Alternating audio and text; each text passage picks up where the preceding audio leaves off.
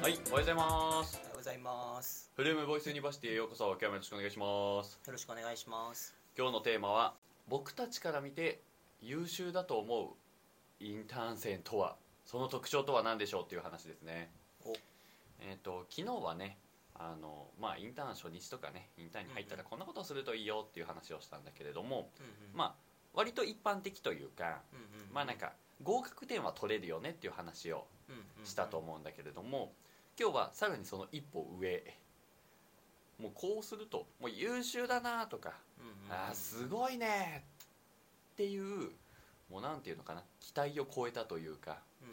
うんもう合格点以上のなんか評価をしたくなるような思わずご褒美をあげたくなるようなうんうんうんそんなインターン生とは何でしょうどんな特徴を持ってるんでしょうかっていうことを話していこうと思っていますと。うんまあ、ってことでねあの本日もどうやって喋っていきましょうか。優秀なインターン生かうんえパッと思いついたりしますそうだなまあけど藤代君のインターン時代は優秀なインターン生だったんじゃないでしょうか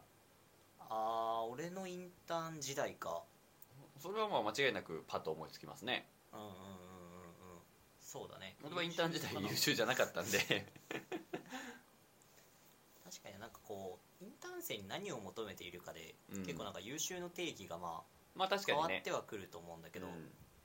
こう世の中にはさ、うんこう例えばだけどこう何かこなしてほしいというか、うんやってほしい仕事があって、うんでそれは誰にやってもらっても別にいいと、うんうん社会人のバイトの人にやってもらってもいいし、うん契約社員にやってもらってもいいし、うん正社員がやってもいいし、うんえっと、インターン生がやってもいいとうんでなんかせっかく行ったからこう学生とかにうんあんま雇用を生み出すチャンスないから、まあそうだねなんかこう学生へのなんていうの還元じゃないけど、うんその社会方針の意味も兼ねて、うんじゃあインターン生に仕事を任せようみたいにやってうんる人とか、うん、いろんな選択肢、まあ、誰でもいいと思いつつ、まあ、その中でも学生にしよっかってインターン生採用してる会社が、まあ、あるよねと、とかそういう会社だと例えばだけどこうちゃんと仕事をこなすじゃないけど、うん、当たり前っていうか言われてやってくださいねって言われたことはきちんとやるうん、を守ることが多分すごく優秀な定義になそってうだねでそこからのもう一歩うんうん何か相手とか上司が喜ぶようなことをしてあげると、うんさらに追加点じゃないけどうんなるほどなるほ喜どんでもらえるみたいなそ感うだねじだろうし確かに確かにむしろ逆例えばむしろなんかこう学生ならではのなんかこう事業アイディアとかじゃないけど、うんうんなんか想像力とかを生かしてこう事業のアイディアを作ってほしいみたいな、うんっていうテーマのインターンとかだと、はいはいはいまあ、事業アイディアについて考えたり独創性を出していく確かに確かになんか自分ならではの個性とかうんうん、うをん、たくさん主張していった方が多分優秀な人になるだろうしみはたいいな、はいはいはいだから結局なんか優秀っていう言葉そのものがさ、うんこうなんか何かの物差しで測った時にうん優秀かそうでないかが決まるはずで、うんその物差しは一体何なのかをきちんと考える癖をつけとかないと、うんなんか自分こんなに頑張ってるのにとか、自分優秀なはずなのにうん相手から見ると点点点みたいな、うんうんうんうんまあ、ことにはなりかねないなみたいなのは思なるほどねう、うん、まあせそういう意味ではなんか本当に場所とかうんあとは、まあ求めてくる先輩会社によってまあ優秀が何かはまあ違うだろうと、うんうんまあなんでねあの言われたことをただ単にこなすっていうのが優秀な場所もあればいやいやそうじゃなくてもっとなんかね独創性を発揮してクリエイティブにすごいアイデアだっていうのが求められるそういうのが優秀ってなる場所もまああると、うんうんうんまあ、っていう中でじゃあなんか藤代君はなんかこれはなんか多分一歩相手の目線に立つって感じなんだけどうんうん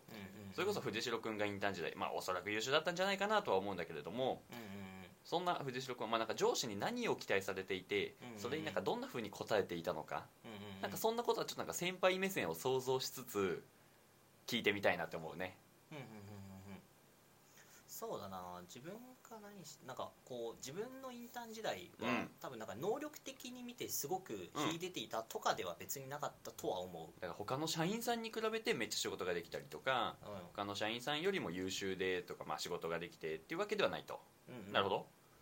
自分の他にもインターン生たくさんいたけど、うんうんで自分が一番有能だったかみたいな、はいはいはっていいう問いを投げかけられたら、うん間違いなくノーだと思うあ一番頭が良くて、別にうん一番仕事ができて一番長い時間働けてができたかっていうと別に全員がいる中でも別にノーだとでなんか唯一というか、うん秀でてたところあーは、うん結局コミット量しか秀でてなくて別にはいはいはいなんか結構なんかそのやり出すと夢中になるタイプで元かうんうら、んうんいや本当にそう なんかめちゃくちゃずっと仕事仕事しててというか、まあうんなんかこう勝手にやってて、まあそうだねうん、でなんか、まあ、好きだったから、うんなんかす楽しくずっとうんうんうんめちゃくちゃ夢中になってやってたんだけど、うなんかその姿勢が評価されたっていうのが多分一番んなるほど大きいかなと思うはいはいはいでなんか仕事の内容がさこう学生、まあ、最初はなんかこう、うんすごいコミットしてて、うんまあ、コミットしてるから当然成果出るわけよまあそれはやったらやった分だけまあ出るのかなそうそうそうそうそう、で、まあ、やコミットしてるからそれなりの成果は出ます、はいはいでなんかそのマネージャーというかさ、うんうんその学生インターンの取りまとめみたいうんなうんところに行く時ってさ、うんこうなんか要はなんかその、まあ、トラブルが起きないように管轄するとかうんっていう仕事もあれば、うんうんなんかこう学生のインターン生のさ、うんこうモチベーションとかを引き上げるとかじゃゃないけど、はいはいはやいっぱ遠いインドっていう国でさ、うんこうまあ疎外なんか周囲からさうんうん隔離されたような環境、うんうんまあなインド人はいるけ ど日本人いないからさっていう環境に置くとやっぱストレスもかかるし確かになんモチベーションとかも減っちゃう子は減っちゃったりするからなるほどんかそういうモチベーション管理とかもまあうん仕事の一環の一つではあって、うんうんうんでそういう時にさこうめちゃくちゃ楽しそうにうん仕事してるやつって、うんうんなんか刺激を与えるというか、なるほどねそういえば自分と同じ年であーでなんかマネジメント側に回ってる人がいてであーその人がめちゃくちゃ楽しそうに仕事しててあーしかもめっちゃ働いてたらなるほどなんか頑張ったらこの人みたいになれるかなとか、はいはいはいはい頑張ったら自分もなんかいいことあるのかなじゃないけなるどほどなるほんかどまあ、少なからず自分と似たような人がうんやってることって刺激を受けるから影響されるから確人っかてにな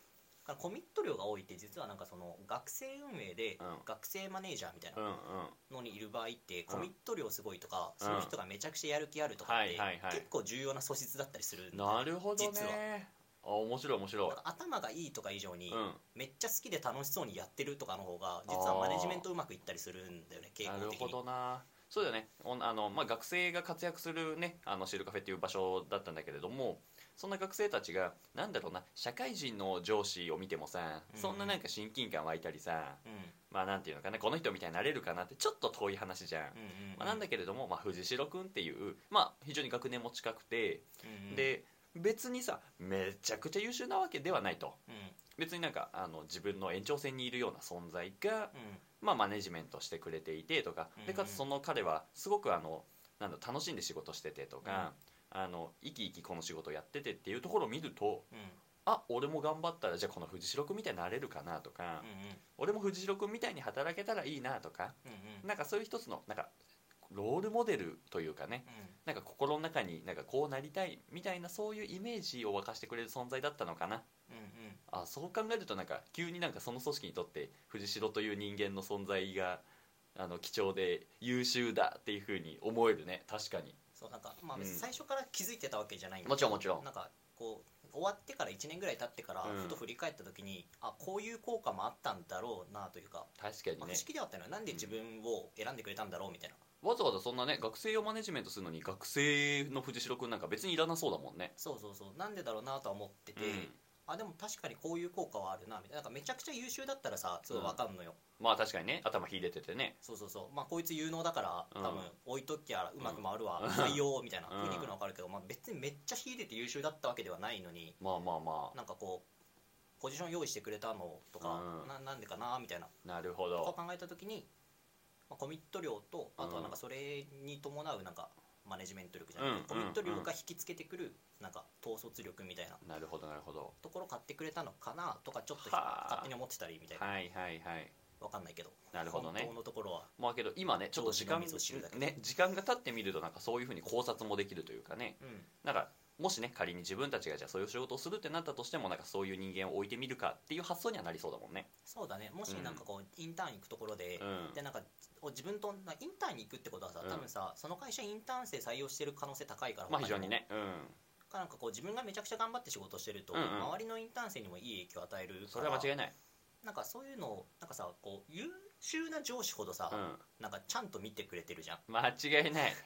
そのリーダーのゴミ拾いの話うんゴミ拾いは2回前のポッドキャストで喋ったのかなうんこうゴミ拾ってるの時になんか上司が意外とちゃんと見てくれててみたいな話したじゃん、うんうんなんか優秀な人ほどさうん、人の行動ちゃんと見がちだなみたいな、いや確かにねそうだねまあ、すごく感じてて、うんだからなんかその自分がすごく頑張って周りにいい影響を与えてると多分優秀な上司だったらちゃんと見抜いてくれるあーというかそんな気するわな気はしてて確かになんか、まあ、これは別になんか何も難しい話ではなくて、うんうんなんかさ例えばだけどみんなの周りうんとかで、なんかすごい明るい子がいて、うんうんいつも元気になんか「おはようございます」とか言ってくれるような子がいたらさ、ちょっとさ雰囲気良くなるじゃん間違いないねなんかそれに似たような感じで、はいすげえ頑張ってる人いたら「あ俺も頑張ろう」ってなるみたいなねそうだね例えば図書館とか行ったら勉強はかどりますって人とかいると思うけど、そういうのってさ多分図書館で行って、うん自分と同じように頑張って勉強してる人を見て少なからず刺激を受けてるはずで、間違い自ない分の部屋で一人でやるよりうも、んまあ、それと同じような感じだよね、うん仕事もまあ同じでなんか同僚がすごい頑張ってたらなるほちょどっと刺激受けたりとかするよねみたいなはいはいはいでなんか自分がその刺激を与える側うん、になれたとしたらなんかこう優秀な上司だったら、まあ、ちゃんと見ててくれるんじゃないのみたいなのは思う面白いねこれねうんあの、要はなんか学生、まあ、その仕事に求めているのがねその一つのただのねなんか何かを作って成果出してっていうことから実はなんかその働き方や、うんうんそこに対する、まあ、姿勢によって他の周りに影響を与えるそれ自体がまた一つ優秀なね、うん優秀だと評価される一つになってるんじゃないかって話だったと思うんだけれど、うんうんこれすごいなんか面白い話な気がするねうんうんうんそうかだから別に一人で淡々と仕事をやってさうんうんそれで成果を出すのもまあ一つの優秀だとも思うし、うんうんそういう人がいるのもね間違いないと思いつつ、そうじゃない場合にうそしておおよその場合がみんなの場合がそうじゃないよね、んうそんな一人で淡々と成果出せる人はおそらくこのポッドキャスト聞いてないから そうだねそうだねそして俺たちもそうだしね、うんうんってなった時にじゃあいかになんか周りにも影響を与えれるとか、うんうんうん、なんかそういうところはすごくなんか自分たちだからこそできることなんかもしれないねそのめちゃくちゃ優秀で尖ってるわけじゃないからこそうんうんうんなるほどいや面白いわじゃあっていうところとさあとなんか俺もう一個その藤代君がインターン時代でうんうんあの優秀だだったんじゃないかなって感じる要素としてはうんやっぱりこれはねあの本当にワンシーンのスナップショットでしかないような気はするんだけれどうんあの本当にそのシルカフェっていう全国の店舗から1年に1回ね、まあそのまあ、クリスマスの頃に、まあうんうんうん、全店が東京の京都かなに集まってうんあの、まあ、お疲れ様会みたいなことをするイベントがあったと思うんだけれども、うんまあ、その時にねあの社員さん、えーインターン生含めて、まあ、なんか優秀な人が表彰されるみたいなイベントが、まあ、あったりしていて、まあ、店舗店舗が表彰される、えーそれから、まあ、個人が表彰される、まあ、で社員さんとかも表彰されるみたいなねうんうんうんその時にさあのその名古屋大学前店あの働いてる水本たちはあの名古屋大学本当にもうそのステージから一番後ろの席だったのよ、まあ、その中でそうそ,、だねの中でもだから俺はあの下っ端人間だったからもう一番後ろでポケーって見てたんだけど終わんねえかな早く飯食いてえなみたいな そしたらそれでは年間、えー新人 MVP 賞を発表したいと思いますうん MVP 賞は 藤代弘樹って言われてあれ知ってるやつだなみたい な全然俺他のやつじゃないのに知ってるなみたいな藤代君が出てきて、うんうんまあそのインドから帰ってきた時なのかなあれは一時帰国とかどういうタイミングだったんだろうちょっと分かんないけどまた聞いてみるけど、あのその時にもう藤代君が出てきてでもうあの社長からねあのいやもうお疲れ様みたいな頑張ったねみたいなっていうのとなんかなんか表彰とかもらってんのかななんかトロフィーみたいなやつそういただきましたトロフィーだってよっていうの見ちゃったらさあこいつはすごい優秀なんだっていうのをすごい実感した、まあ、ワンシーンだったなとは思ってて、うんうんうんまあ、けどこうやって俺が思ってるってことはなんかこういう要素もちょっとどっかにあるんじゃないかなという気はしていて、うんうんうん要はなんかこれってなんか一つの大きな成果が出ているだったりとかそれがなんか目に見える形で評価されているとかうんうんうんなんかそういうことも全然あるのかなと思っていて、うんうん、なんかこれについてなんかなんかどど何がこうやって俺に優秀って思わせてるんだろうっていううんうんうん問いそうだな MVP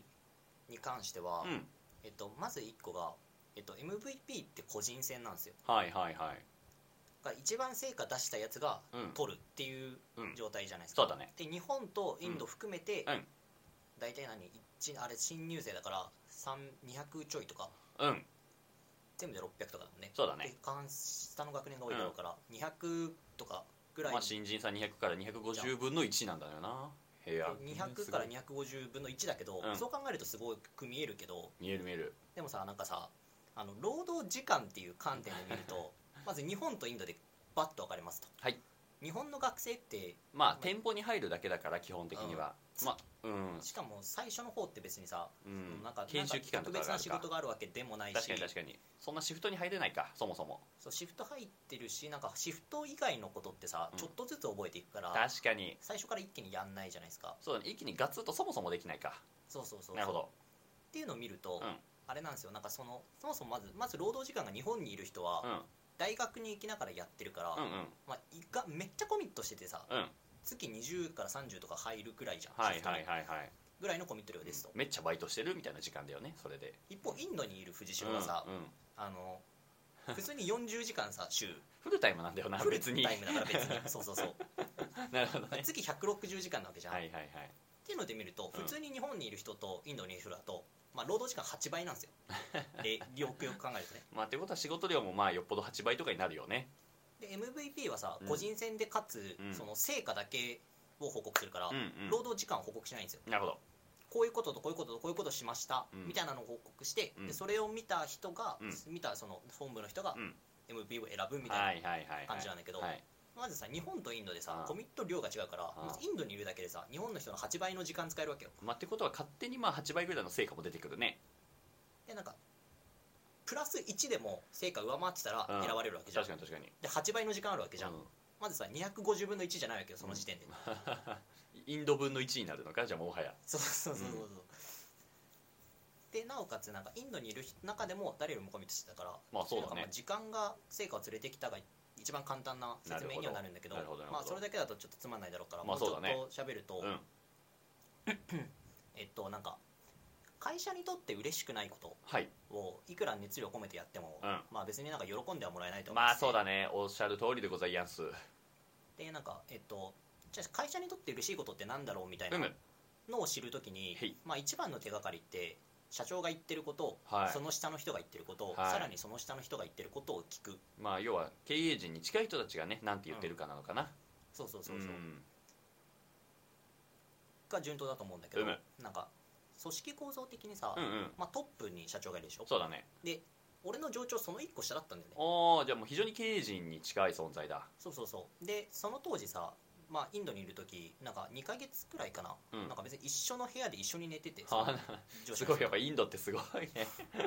一つのベッド、まあうんクイーンサイズぐらいのベッドかはな、いはいはいを半分に割って2人で寝てたんだ けどおもろ2つのベッドじゃないんかいぐらいの距離感でずっといたのよ、まあ、そりゃ仲良くもなるしいろんな話も聞けるかそうそうそうそう、まあまあ会社に関してさこういうことできたらいいよねとか、なるほどまあいなるほろどんな話は全然聞くのうんよ確かにそりゃそんな機会になるでわそうやって生活してるうむ1年目の人と、ういまあ、普通に店舗入ってうんやってるだけの人、うんコーヒーの入れ方を学んでる新人とやってるだけって言い方はあるけど、まもあ、ちすろんごく頑張ってるけど、うんまあ、なんかその店舗にいる人はさ関わるのが学生がメインじゃうんん、まあそうだね本部の人と関わることってうん新入、新人だとさほうんぼほぼないじゃん、まあないだろうな本当にたまにやってきてあお疲れ様ですみたいな感じだよねまして名古屋だと皆無じゃん確かにナイス僻地にあるから陸の孤島って呼ばれてま した九州と名古屋はこ こ僻地だからさそうあの本社の人が来ないんですよ京都と東京は来るけどそうそうほとんどないみたいな状態でいる人と片や8倍働いてて、うんすぐ近くに社長に近い場所にいるうん上司がいて、っうんていう人だとまあそりゃさなんか何したらいいかの判断がさ間もう違いないね違うというか確かにそのか有利だよねみたいそうだねなのはあって、うんでそのなんか上司自分の上司がさこう何を求めているかをすごくうんずっと考えるようにしたのね、この人は一体何を自分に求めていて、うんんんどういうことをしたら喜ぶんだろうというかどういうことをしたら会社にとっていいんだろうみたいなことはずっと考えてて、でその通りになるほどやってったら、ま時間もあるし あ、そう時間もあるしまあ表彰されたっていうのが、まあまあ、大前提として、まあそのねそのエピソードワンエピソードの背景にはそういうのがあったと背景にあるとして、うじんゃあその実際何してたんですかみたいなのをちょっとだけ喋ると、うんなんか割となんかこう仕組みを変えることに注力はしててほなんかむ昔からというかそうなんだけどなんかこう対症療法は嫌だなみたいな。うでもなんか怪我してから絆創膏を貼るだともう遅いよねっていう感じかなこれが対症療法そうそうそううんなんか対症療法と反対の言葉はやばいちょっとエフランスぎて言葉が出てこないえっとねあれだねなんだよっけ予防予防なかなんていうのげげ原因原因に対処する原や因つに対処するやつ言葉わかんないけどあ藤代君も今出てきてないのねなんか対症療法なんうんか風邪の話が割と例えがなんかさわかりやすいんだけどうんうんなんか風邪をひかないようにするのが根本対症、うんうんで風邪ひいた時にビタミン剤とかちゃんと風邪薬飲むのが対症療法うんうんうんみたいな違いがあるんだけどなんかまあ、どっちの方がいいのかって考えるとまあなんか風邪ひいてからどうかどうにかするより風邪ひかない方がいいよねってことやんなそうそうそう、ん、なんか起こったトラブルとかにうん対処するよりも、うんそもそもトラブルない方がいいでしょ間違いない、が、まあ、簡単な例えかうな、ん、だからそういうふうになんか 仕組みを作っていくっていうのがそういう話なのかながそうすごくうんうんうんあれで、なんか興味があってでなんかこうなんか例えばだけどなんかインドの発注とかってさ、まあ、店舗運営してるから当然なんか飲み物とかさえっとなんかコーヒーとか、うんまあ、発注するんだけどコーヒーの種とかね、まあ、ミルクとか、うんなんかまあ発注とかさなんか結構なんか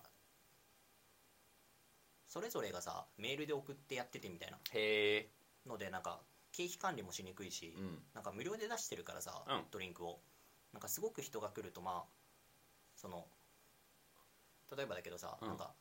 ガーンってドリンク代急に行くとかさ、うんうんなるとさ、まあ、在庫がなくなって、うんでもめっちゃ暑い日があるとさ、うんすげえオレンジジュース出るみたいな、はいはいはいはいドリンクの中でもねこれが多いよねとかってなるよね在庫なくなるよねみたいな、うんうんで困るよねみたいな、うん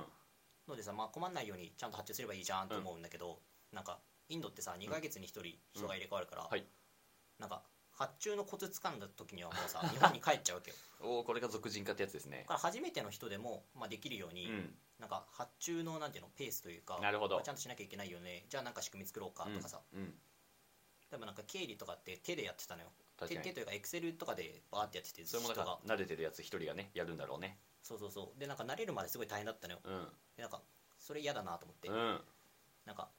人がやんなくてもすげえなんか機械がやれたらいいなと思ってすげえでコードバーっと書いて普通にすげえとかをやってたりとか、うんなんか人がなんかなんかなるべく個数なんか、うんま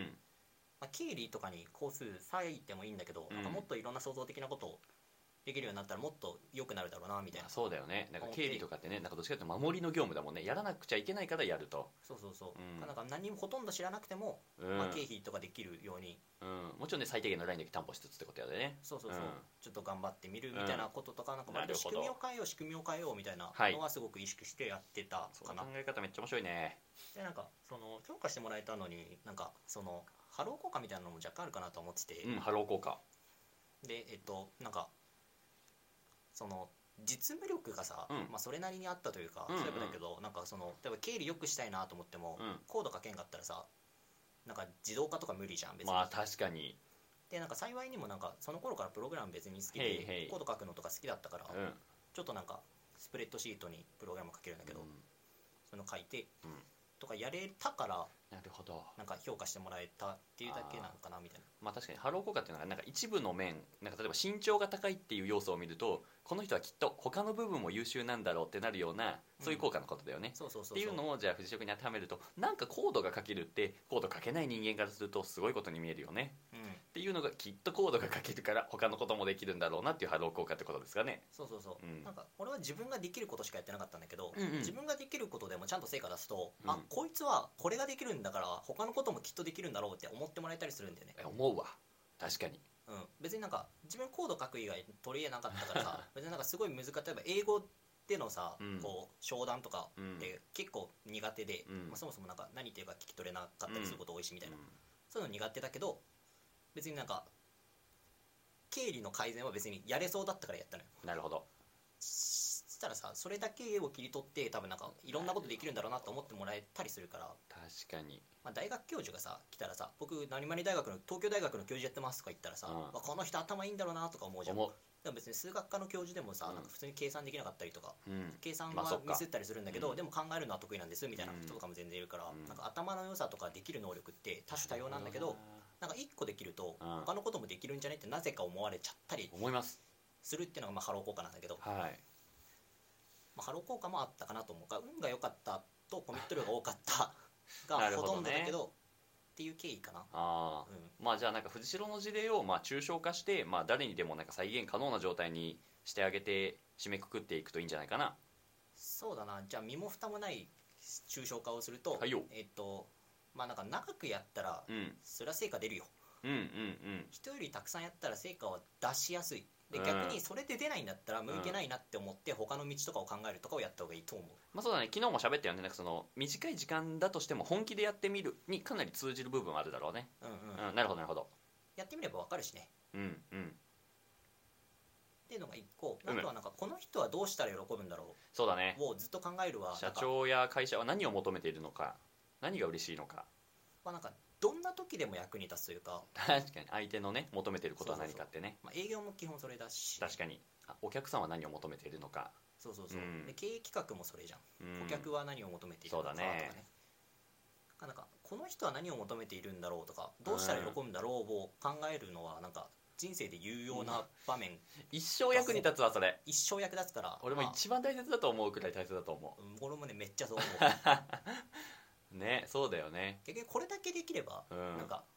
生きていけるわぐからいるのわが大切なことだとは思うクソほどわかるそうだねなんか藤代君の場合は、えっとまあ、社長だないしその、ね、経営陣が何を求めてるのかっていうのが分かり、まあ、想像しで、まあ、実際にそれに、まあ、対処していったってことだよね、うんうんまあ分かってたかは分かんないけどもちろんまあ想像してはいた、うん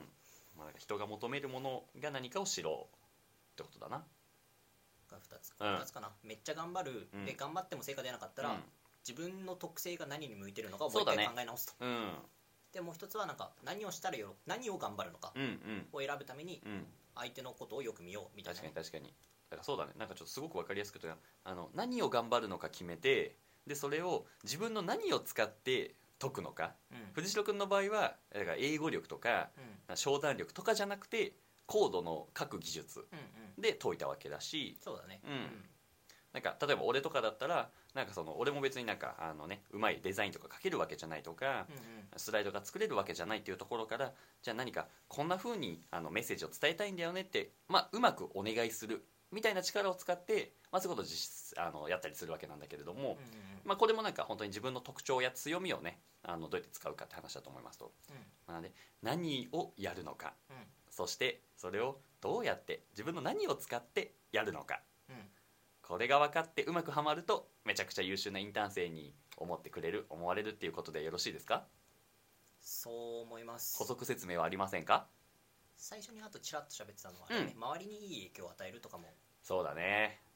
重要なインターン生の素質かもなみたいな話はちょっとしてたね確かにで多分なんかその何をどうやって解くのかみたいな話で実際に成果が出ていると、まあ、ある意味自然とよっぽどなんか邪悪な人間じゃない限りはうん、周りに影響いい影響を与えそうだね、そうだねうんまあ、これがねなんか文句言いながらやってるとかだとね悪影響を与えちゃうような気もするんだけれども、うんうんまあ、なんかこれが非常にやりがいがあってとかうんすごく自分にとってはチャレンジでとかでなんかあのこういう意味を持ってやってるから俺はすごい楽しんでますよみたいな。っうんうんてことはやっぱ他者にはきっと働きざまや言葉で伝わるような気はするからうんうんうんそれもプラスアルファできるとさらに優秀になるって感じかな。そう思いますなるほどうん